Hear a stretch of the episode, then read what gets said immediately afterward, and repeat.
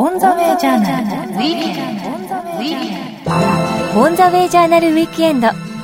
先週に引き続き、株式会社 USJ チーフマーケティングオフィサー執行役員本部長の森岡剛さんの登場です。大阪にあるテーマパークユニバーサル・スタジオ・ジャパンの運営を手掛けるのが株式会社 USJ 外資系企業でマーケティングを担当した後2010年に USJ に入社され革新的なアイディアを次々と投入。当時窮地にあったユニバーサル・スタジオ・ジャパンを V 字回復させた立役者が森岡さんです。角川書店からはユニバーサル・スタジオ・ジャパンのジェットコースターはなぜ後ろ向きに走ったのかを出版。今回はユニバーサル・スタジオ・ジャパン V 字回復の後先についてそして森岡さんのマーケティングの極意これからの野望について伺ってまいります聞き手はコーディネーターの山崎宇宙ですオンザウェイジャーナルウィークエンド山崎宇宙です。先週に引き続き後半は株式会社 USJ チーフマーケティングオフィサー執行役員本部長の森岡剛さんをお迎えしてお話を伺っていきたいと思います。森岡さんよろしくお願いいたします。よろしくお願いいたします。えー、先週はいろいろマーケティングのことをお聞きしましたけれども、あ私お話聞いていて、森岡さんはとにかく、こう、あなんですね、好きなんですね。笑顔を作っていく、はい喜びを作っていくみたいなのがね、そういうなんかこう、気持ちをまず前提に置いた上で、えー社内調整やアイデアの作り方、、はいろいろお考えになってるなっていうのを非常に感じさせていただきました。えー書籍、ユニバーサル・スタジオ・ジャパンのジェットコースターはなぜ後ろ向きに走ったのかをですね、えーまあ、書かれて、そのいろんな発想法をはい皆さんにこうお知らせしているわけですけれども、例えばこう、どうすればね、ヒット企画って生まれるのかっていうのをちょっと伺いたいんですけれども、はい。なんか方法ってあるんですか？そうですね。あの、あの、先週申し上げたところの、あの、要点だけ、えっと、お話ししますが、あの、やはり、なんかこの面白いアイデアとか、なんかこう、今までと違うアイデアっていうのは、あの、なんかこう、一瞬誰かがなんかひらめいたりとか、特別なその面白いことが発想できる人が、えークリエイティブな人がですね、思いついたりとか、実はそういうことではなくて、えー実は非常に常識的に普通に物事を考える人が、ある一定の方法論を取ることによって、確率高く僕は生み出せるということに、あの、気づきました。なので、あの、偶然ではなくて、僕はアイデアの神様っていうのは偶然ではなくて、本当にその、ある方法で確率を高めるということで、まあ、その4つの技法というものがありまして、それをこの本の中で紹介させていただいています。イノベーションフレームワークという考え方、い、ろいろ、そうですね。あのね、先週もお使いになられてましたけれども、実際に、やっぱりこう、組み立てる上で、はい。最も大事なのは何なんですか？やっぱり目標がきちっと定まっていること、これはまあ一つ大事でしたよね。はい。それから、それに、まあ、いろいろアイデアを作るための情報をきっちりと、はい。えー集めておいてはいということがまず大事だとおっしゃってましたけど、それ以外、そこからどう組み立てていったらいいですか？そうですね。あの、まず目的を明確にして、はい。はい。でその目的をえー明確にした次に、まあ、この戦略なんですけども、うん。あのー、私はそれもあの、必要条件を明確にするという言葉を使ってますけど、あの、例えば、あの、この本の中にも紹介してますけども、例えば彼女と喧嘩したと。うん彼女と仲直りするっていう時にですね、あのーまあ、この目的は彼女と仲直りすることなんですけど、えいろんな方法があるわけですよ。仲直りする時には。うんその時にアイデアを、仲直りするためのアイデアをいきなり考え始めると、いろんなこと考えなくちゃいけないじゃないですか。はいはいそうじゃなくて、確率を高めるためには、魚釣りでポイントを決めて釣るようにするんです。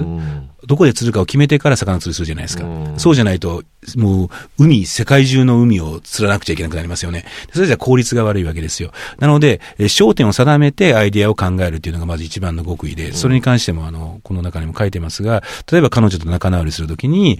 あのまあ、例えば、知り合いの方にね、あの、こう相談して、なんかあの、こう仲直りの仲介をしてもらうみたいなこととか、その時にはね、A の A 子ちゃんがいいかな、B 君の方がいいかなとか、いろんなアイデア考えられるんですけど、まずそもそもそうやって人を使って、あの、仲直りするということを選ぶのか、もっとは別の方法があるわけですね。例えば彼女が好きなものをプレゼントして、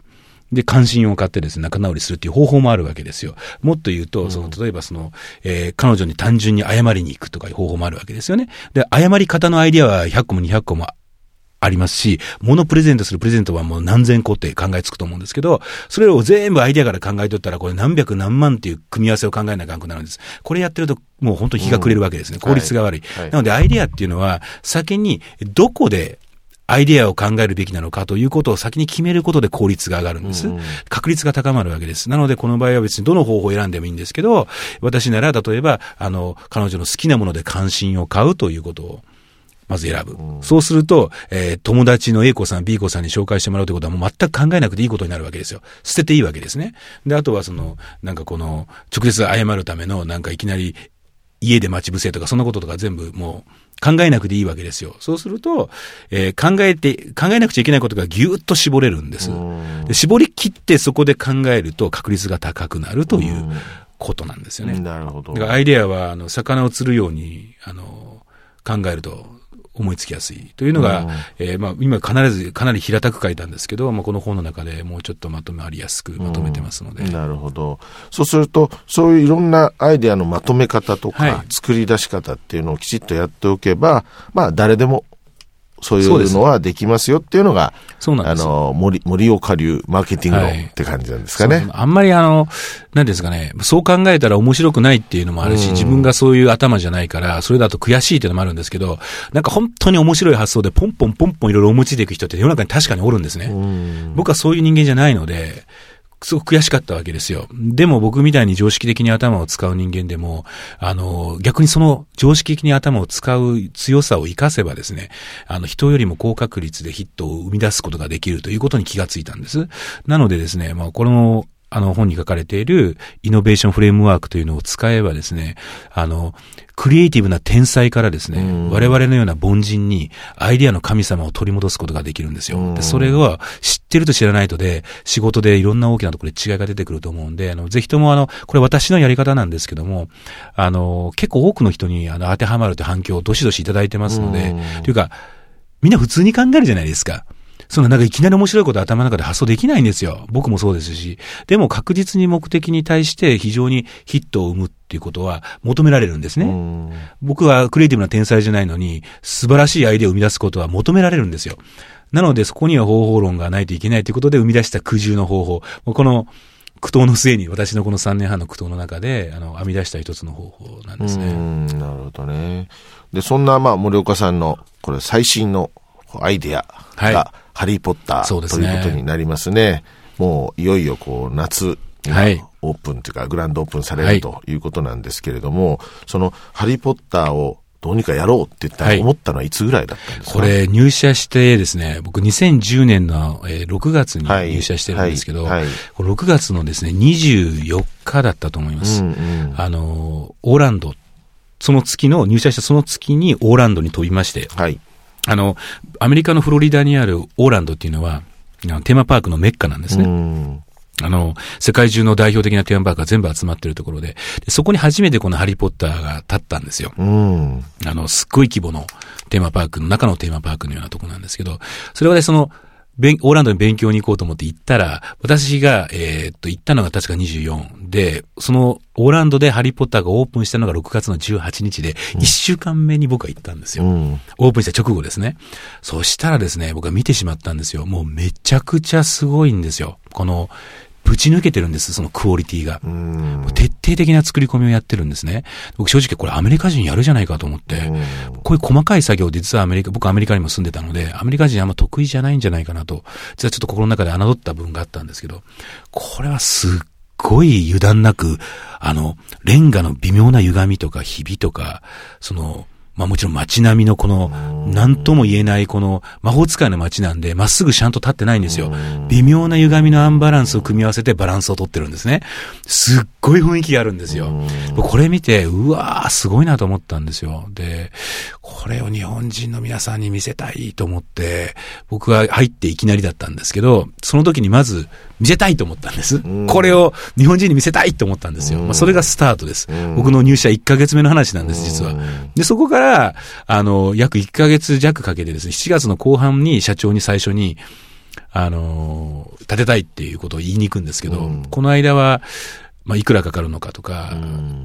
いくら集客できるのかってことの大体の概算立てたんですけど、はいまあ400億円当時はかかると言われて、本当は450かかっちゃったんですけど、400と聞かれた時にちょっと気が遠くなるような思いがしたんですけど、それがスタートです。うん。その時の会社の売り上げっていくらぐらいだったその時はもう800切ってましたね。?800 切ってた。800億円なかったと思います。うん800億700円数十億円だったと思いますね。売り上げの会社がはい450億投資する。はい。で、これはあの、さすがにあの、うん You are crazy って言われて、うんあの、本当に crazy crazy って言われて、でも社長はあの、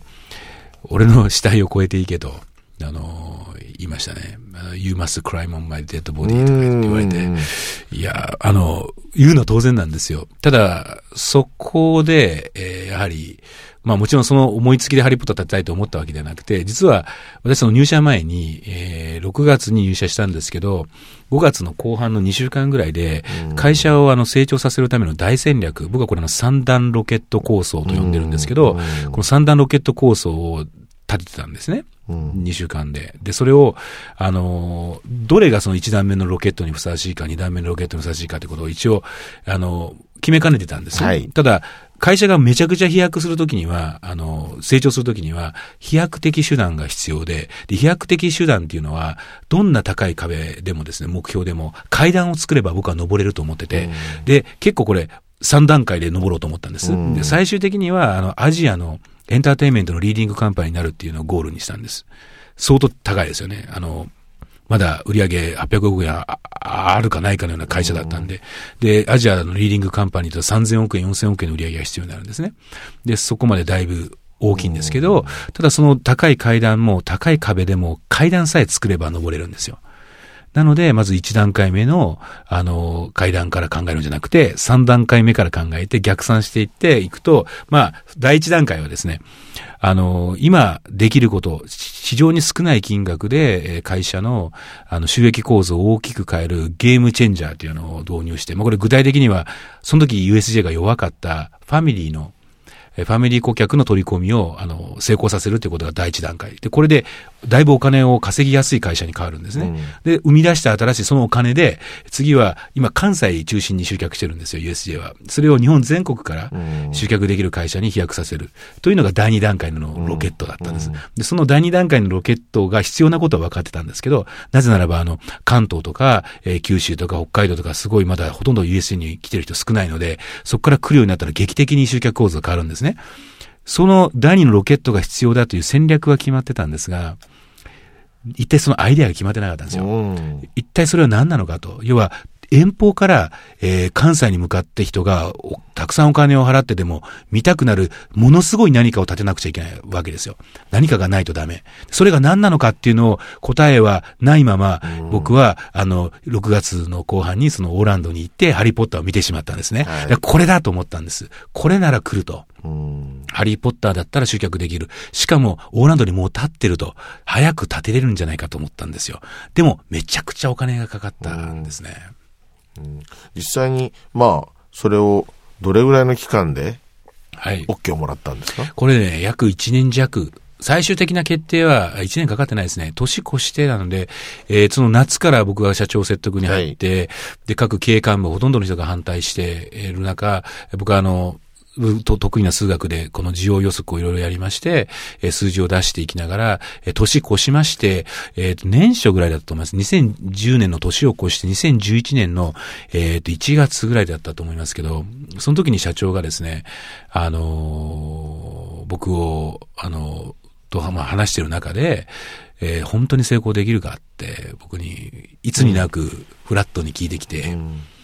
で、僕は、あの、まあ、成功させる確率は十分にあるというふうに答えてですね、時に社長が、バット振るぞって、まあ、言ってくれた時の、あの、この武者震いがしてですね、うんブルブル本当に震えたんですよ。膝がブルブル来たんです。あれは、あの震えは何だったんだろうなと思って、おい、うちの殿はついに決めてくれたかという喜びと、やばい、これ本当にうちの会社リスク取ったぞっていう、自分が推し進めながらも、これもし失敗したらですね、これ、ただごとじゃ済まないわけですよ。はい売上800億円かそこらの会社がですね、450億円の、利益が800あったらともかくですけど、売上ですからね、売上800のうちの450の、あの、固定資産投資を行うってこれ、クレイジーなわけですよ。で、ここに僕が会社を引っ張り込んだわけで、でこれを成功させないと、まずいっていう、あの、この責任っていうかなまあ、んそうですね。バランスシートも大変になっちゃいますよね、しかしね。ややばいですよね。で、そこであの、他の経営幹部も呼んで、だいたい年初ぐらいにはやるという強い意志は、内部は決まったんですけど、まあ、そこからの銀行団株主の皆様のご理解を得るべく、いろんな数字を作りながらやっていった。で、一番このハリーポッターの意思決定の中で難しかったのは、ハリーポッター自体は多分成功するだろうというところがみんなすぐ分かってくれたんです。ただし、あの、ハリーポッターの450億円の固定資産投資をその数年後にひねり出すためのキャッシュをどう作るのか。つまり、ハリーポッターが出るまでの3年間をどうやって生きていくのかっていうのが難しかったんですね。そこがみんな、この、ヒット打ち続ける連続30安打とかの難しいとみんな思ったわけですよ。普通考えたらそうなんですよ。なので、ハリーポッターは成功する可能性は高いというのはわかるけども、ハリーポッターを建てるための投資というのは、その数年前から何百億で始まるわけですね。で、それでキャッシュフローがそこをつかないように、当面のキャッシュを稼ぎ続けることができるのかということが一番のチャレンジだったんです。で、そのために僕はこのお金がない中でアイデアをひねり出し続けなくちゃいけなくなったんですね。まあ自分でた撒いた種なんで自業自得なんですけど、その追い詰められた状況の中で、あの、後ろ向きのジェットコースターだったりとか、あの、ハロウィンホラーナイトでゾンビでパークを埋め尽くすとか、いろんなアイデアをこう出していった、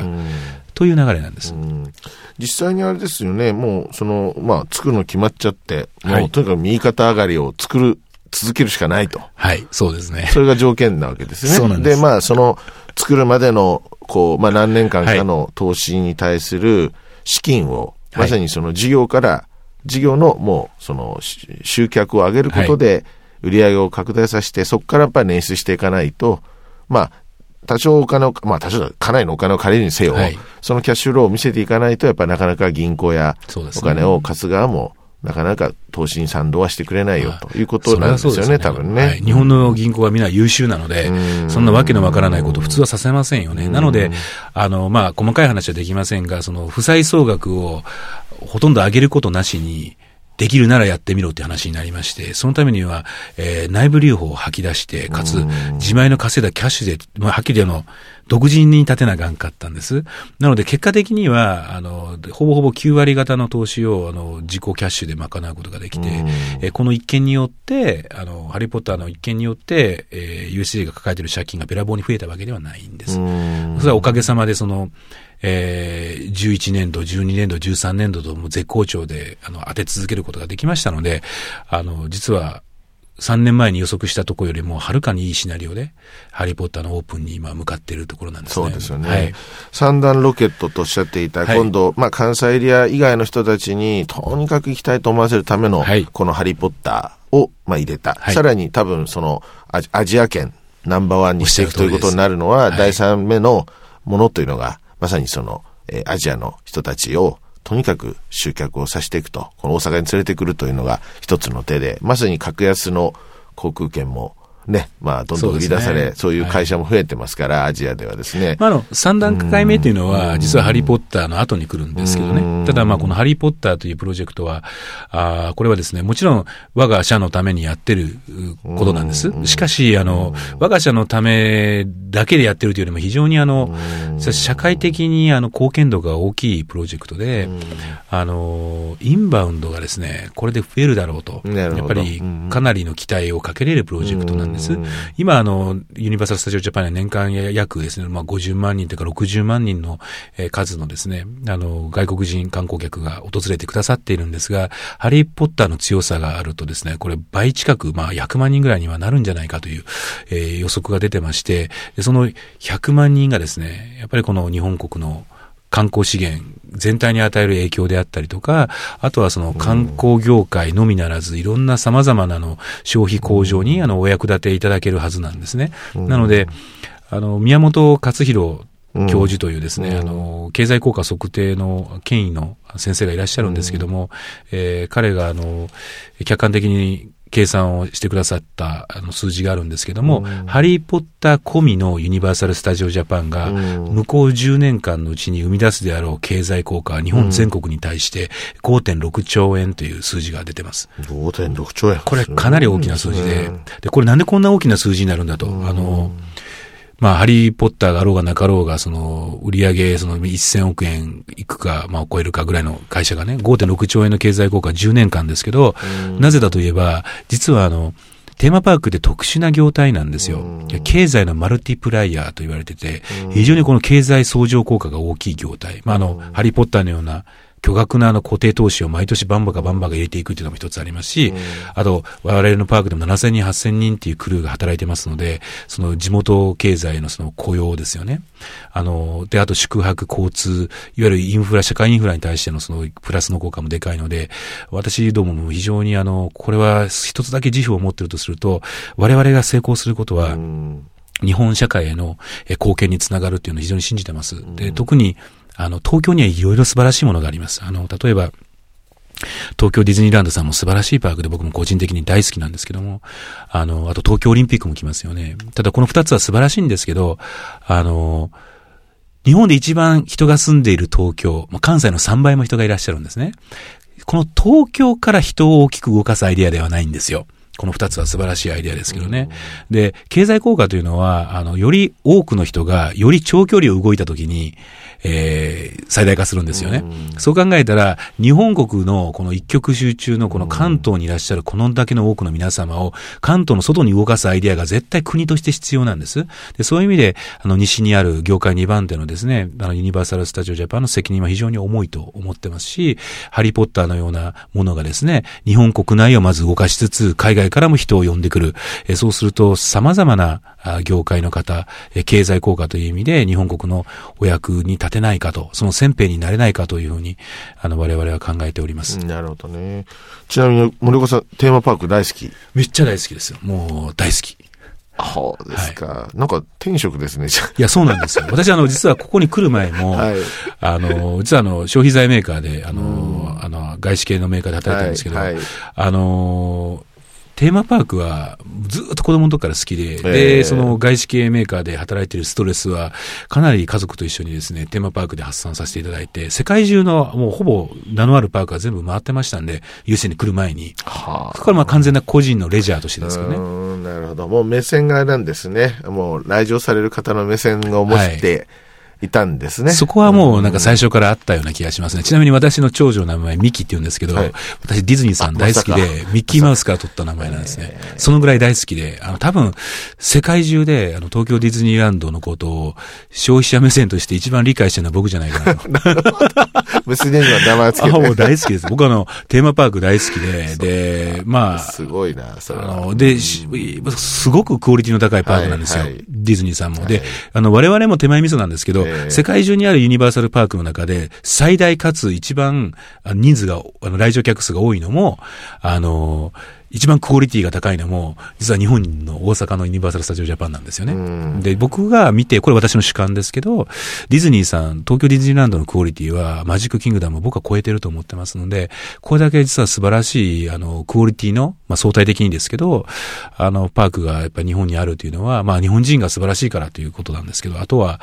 やはりあの、日本人がテーマパークが大好きだからで、私のようにテーマパーク好きの方たくさんいらっしゃると思います。うそうですよね。はいあの、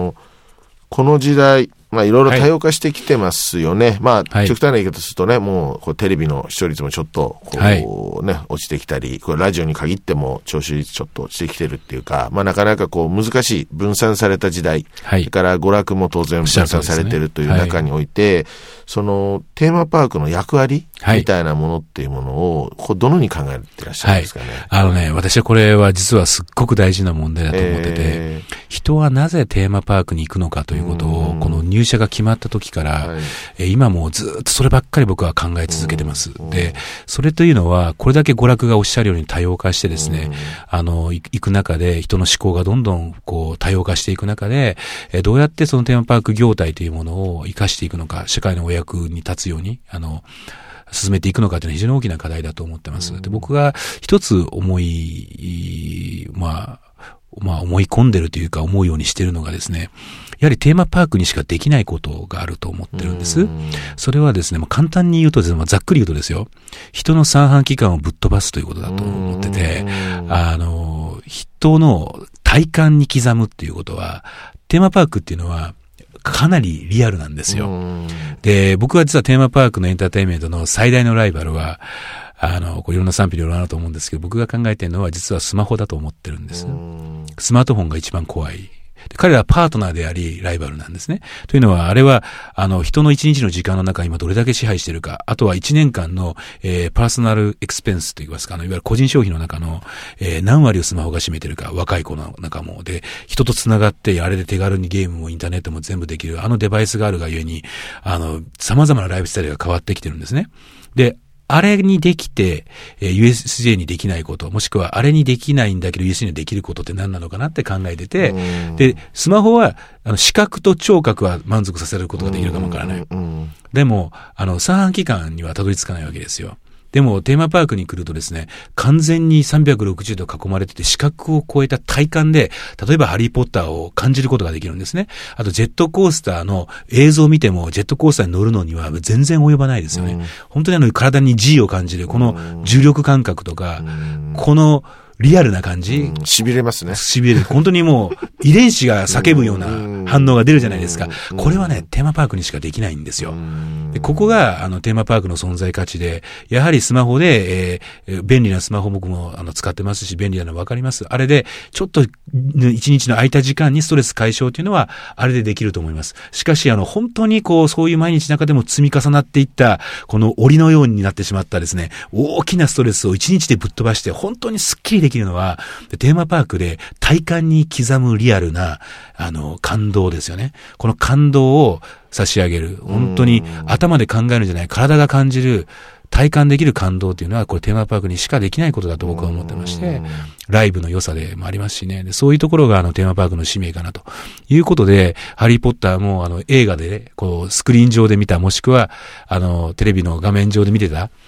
あの世界ではなくて、本当に見て、触れて、触れて楽しめますからね。で食べれますからね。あの、味わうこともできるんですよ。バタービールもありますからね。で、あれは多分、あの、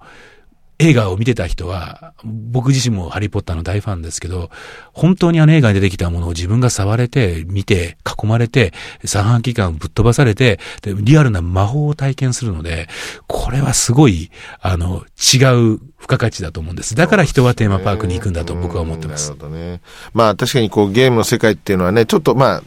コミュニケーションの部分もありますけれども、閉ざされていて、ちょっとバーチャルの中で、ね。ね、サッカーをやったり、はい野球をやったり、ね、ましてやこういろいろ、まあいろいろ戦ったりみたいなのも、まあ実際は自分の目の前で起こってることだけども、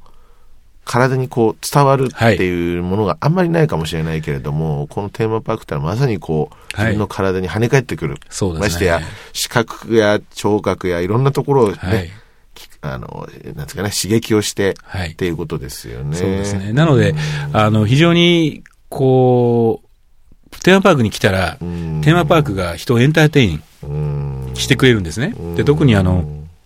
ご家族で来たら、家族でその感動を共有できる。で、もしカップルで来たら、カップルで感動を共有するんで、あの、仲良くなるんですよ。人の絆が作れる。で、今、その、非常に人とのつながりが、あの、便利にはなってますけども、いろんな SNS が発達してるので、で便利になってる、必ずその裏側にチャンスがあって、便利で広くなってるけど、僕は薄くなってるような気がするんですね。あれを、本当にリアルな人の笑顔を、またね、隣に座り合って、思いっきりもう弾ける笑顔を共有する、その体験っていうのは人の絆を作るので、もう徹底的にリアルな体感に僕はこだわって、テーマパークっていうのは、あの、存続し得る存在だというふうに僕は思ってるんですよ。そうですよね。はい。まあ、冒頭にあったあの、ね、女性を喜ばす方法の一つに、ね。ユニバーサル・スタジオ・ジャパンだけどそういう、もうね、オチで言っちゃうっていうのもありかもしれませんね。今後、なんかこう、ユニバーサル・スタジオ・ジャパン、こんな風にしたいなとか、まあ、野望と言ってはなんですけれども、今おっしゃったように、本当にみんなに喜んでもらうために、森岡さんは何を作っていくのか、ちょっとお話を伺っていいですか、そうですね。あの、あの、ユニバーサル・スタジオ・ジャパンという、その名前がですね、あの、ハリウッドから始まったユニバーサルグループのテーマパークなので、あの、我々はその、誇りっていうのは今もすごく強く思ってます。なので今後もですね、あの、ハリー・ポッターを見ていただければ信じていただけると思うんですけども、あの、超大型の投資とか、えーいうものはですね、できる限り、ものすごく強い映画の、えーテーマに揃えて映画を軸に大事に、えー今後もしていこうとは思ってるんです。しかしですね、あの人は、あの映画だから言ってるんじゃないんですよね。映画だから来るんじゃないんですよ。ハリーポッターが好きだからハリーポッターを見に来るんですよね。で、同じように、アニメだからいいとか悪いとか、漫画だからいいとか悪いとか、そのフォーマットの話じゃないんです。人はなぜテーマパークに行くのか。それは感動があるからで、自分が好きな、えー、ブランドの感動を体感できると期待してくるわけですよね。なので、ユニバーサル・スタジオ・ジャパンは今後はですね、あの、映画だけのテーマパークであることをもう、あの、やめたんです。映画は大事に軸にしつつと僕らの原点なので、ハリーポッターのように、あの、大事に大きなものは映画で揃えていきますけども、映画だけである必要はなくて、あの、本当に、まあ、映画はめちゃくちゃ感動します僕大好きなんですけど、まあ、感動するのは映画だけじゃないじゃないですか。あの、アニメでも素晴らしいアニメのブランドありますし、ゲームでも素晴らしいものある。なので、例えばワンピースであったりとか、あの、モンスターハンターといった、そのアニメ界の中で最も人を感動させている、えー、ワンピースであるとか、ゲームの中でやっぱ一番熱狂的なファンが多いモンスターハンターであったりとか、こういう素晴らしいブランドを集めたセレクトショップになろうと思ってるんですね。なので、あの、映画だけのテーマパークからももはや脱皮して、映画の中でも素晴らしい映画にこだわり、アニメの中でも素晴らしいアニメにこだわり、えー、まあゲームの中でも素晴らしいゲームにこだわる、その素晴らしいクオリティのブランドにこだわった、えー、パークにしていきたい。なので、えー、世界最高のブランドを集めたセレクトショップに僕らは今なろうとしております。で、それがあればですね、あの世界中の今一番旬なもの、面白いもの。あの、この USJ に来ればいつでも旬で新しくて面白いものがザーッと揃ってると。でも人は僕、僕が思うのは人はそういうパークに行きたいんじゃないかなと思うんですね。そのなんかその、フォーマット